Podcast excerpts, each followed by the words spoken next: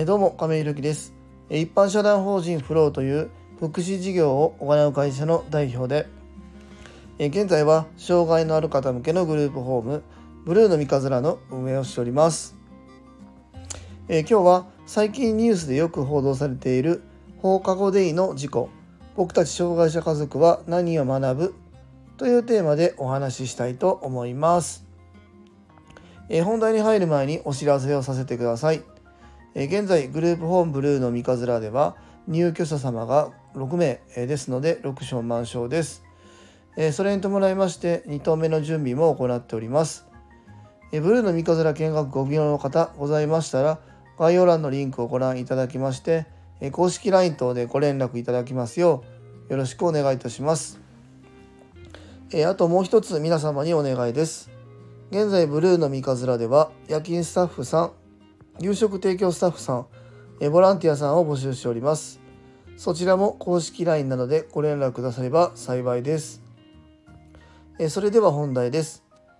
え今日はえ最近ニュースでよく報道されている放課後デイの事故え僕たち障害者家族は何を学ぶ？というテーマでお話ししたいと思います。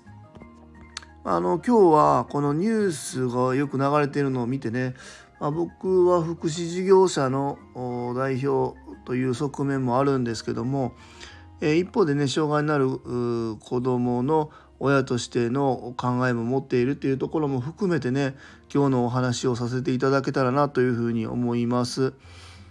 まあ、僕が言っている、まあ、この最近よくニュースで報道されている放課後等デイサービスの事故っていうのは、まあ、大阪かななんかの事業所なんですけども、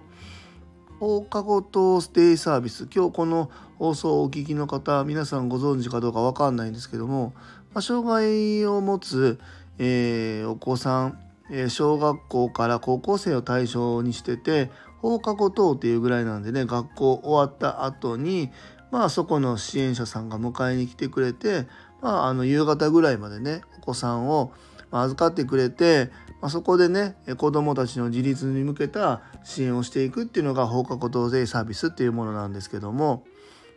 まあ、そこに行っている子がね割とこうかなりこう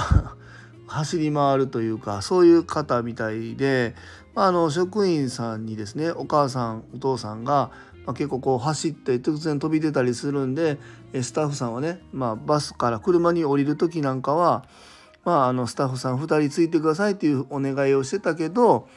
まあ、当日は1人しかスタッフさんがついていなくて、まあ、飛び出して行方が分からなくなって、えー、探しても見つからなくてでずっと探したけど結局最後はま水難事故に遭ってて、まあ、お子さんが亡くなってたっていうような事件がまああったんですよね。うんかなりこう痛ましい事件だし、えー、あってはならない事故だなっていうふうに思います。これはもうあの障害のある子どもの親っていうところもありますけども僕たちね障害のある方を支援する、えー、事業者としての立場として考えた時にもやっぱあってはならない事故なのだなっていうふうに思います。でやっぱりこういう事故を受けてね、まあ、報道ではなかなかまあ結構その事業所に対してかなり厳しいえー、立場でねこう発言されるようなコメンテーターさんもいたり、まあ、報道内容も結構そういう方に動いているのかなと思います。まあ当然そうそうなのかなっていうところもあるんですけども。まあ、あと、まあ、僕はこの福祉事業者としての立場も、まあ、あの見るので、えーと、この報道を見てね、まあ、いろんなことを考えたわけですよね。まああのまあ、これはね何て言うんだろうな制度も悪いのかなっていうふうに思うんですよね。もっと明確化してスタッフのその勤務状況みたいなところに縛りをつけた方がいいのかなと思っていてまあそのまあ何を言いたいかと言いますとね支援員っていうところの条件みたいなところがまあまあ緩かったりするんですよね。ま勤務年数何年以上でこういうことをやってたらこの資格資格というかこういう支援をすることができますっていうふうな内容があるんですけどもまあそこら辺の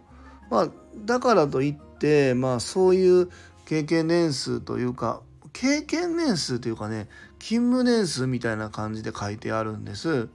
まあ、なので例えば放課後等デイサービスだったらまあスタッフさんが支援員5人っていうその日が配置になっていても実際は2人しか支援してなくてあとの3人は運転手さんだったり、えーとまあ、そこで働いている事務員さんだったりまあまあ名前ば名ばかりのねその支援員として配置してて実際その支援現場にはいないみたいなことがあったりするんですけどそこを確認する術がないというかまあ何て言うんかなそういう行政がいきなり確認に来て「あなたここで支援してますか?」とか「この現場はいここストップしてください」とか抜き打ち来て「今何人スタッフさんいますか?」みたいなそういうこともないので割とねえー、そういうことになっている現場っていうのは実は多いんじゃないのかなというふうに僕はまあ感じてます。これはあのあくまでもね僕たち福祉事業者側から見たところの闇みたいなところですよね。僕たちグループホーム側まあ僕僕とこのねグループホームは、まあ、自分の子供が障害があるっていうことも含めて考えて、まあ、そういうことがない事業所っていうのをやっていってるわけなんですけども。えーと、実際はそういうふうにやっている事業所も、まあ、放課後童貞サービスに限らずまあまああるんじゃないのかなとは感じています。じゃあこれはグループホームじゃないな。放課後童貞サービスだけが悪いのかって考えた時に、まあ、もちろんこんなことをやってしまっている放課後童貞サービスとか、まあ、福祉事業所が悪いんですけども、まあ、そうさせてしまう、えー、福祉事業の法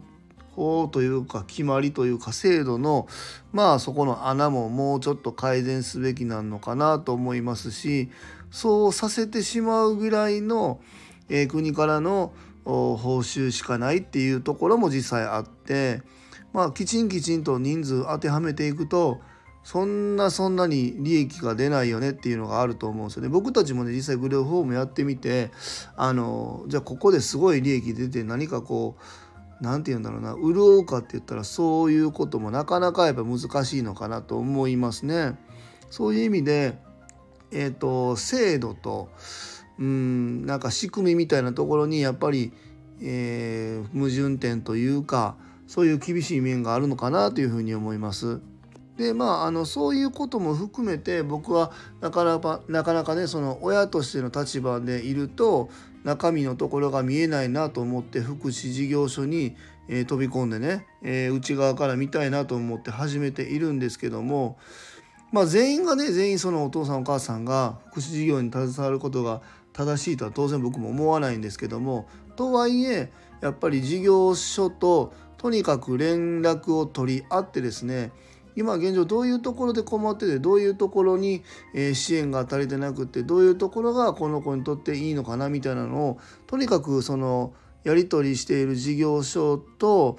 まあ、連絡を密に取るっていうことが大事なのかなというふうに思っていて、まあ、ここをおろそかにしている事業所ちょっとなかなか返事できませんとかそうですね。例えば半年に1回個別支援計画っていうのはこれはもうグループホームであろうが放課後同デイサービスであろうが福祉事業に関わるところは必ずと言ってほどあると思うんですけどもこの辺がちゃんとできていないとか適当になっているとか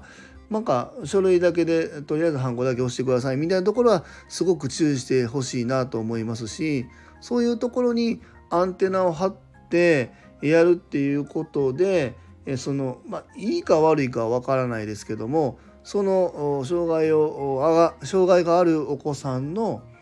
に合っている事業所かどうかを選ぶ一つの主あの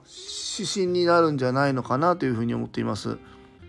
まあその福祉事業所側また行政側が気をつけないといけないこと守らないといけないこと改めないといけないことって当然あるんですけどもそれと同じぐらい親御さんもねやっぱり日々大変な、ね、忙しいしお子さんが帰ってきた後もすごい大変やとは思うんです。僕もそれすごくわかるんです。ただそれ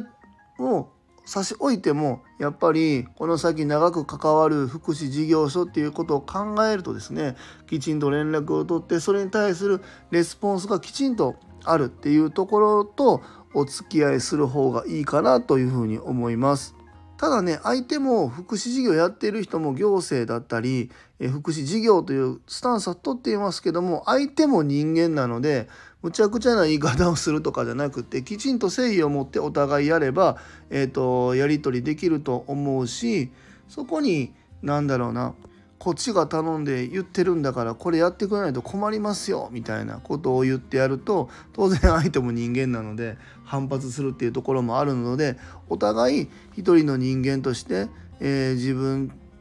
たちの子供、まあ、障害を持つお子さんの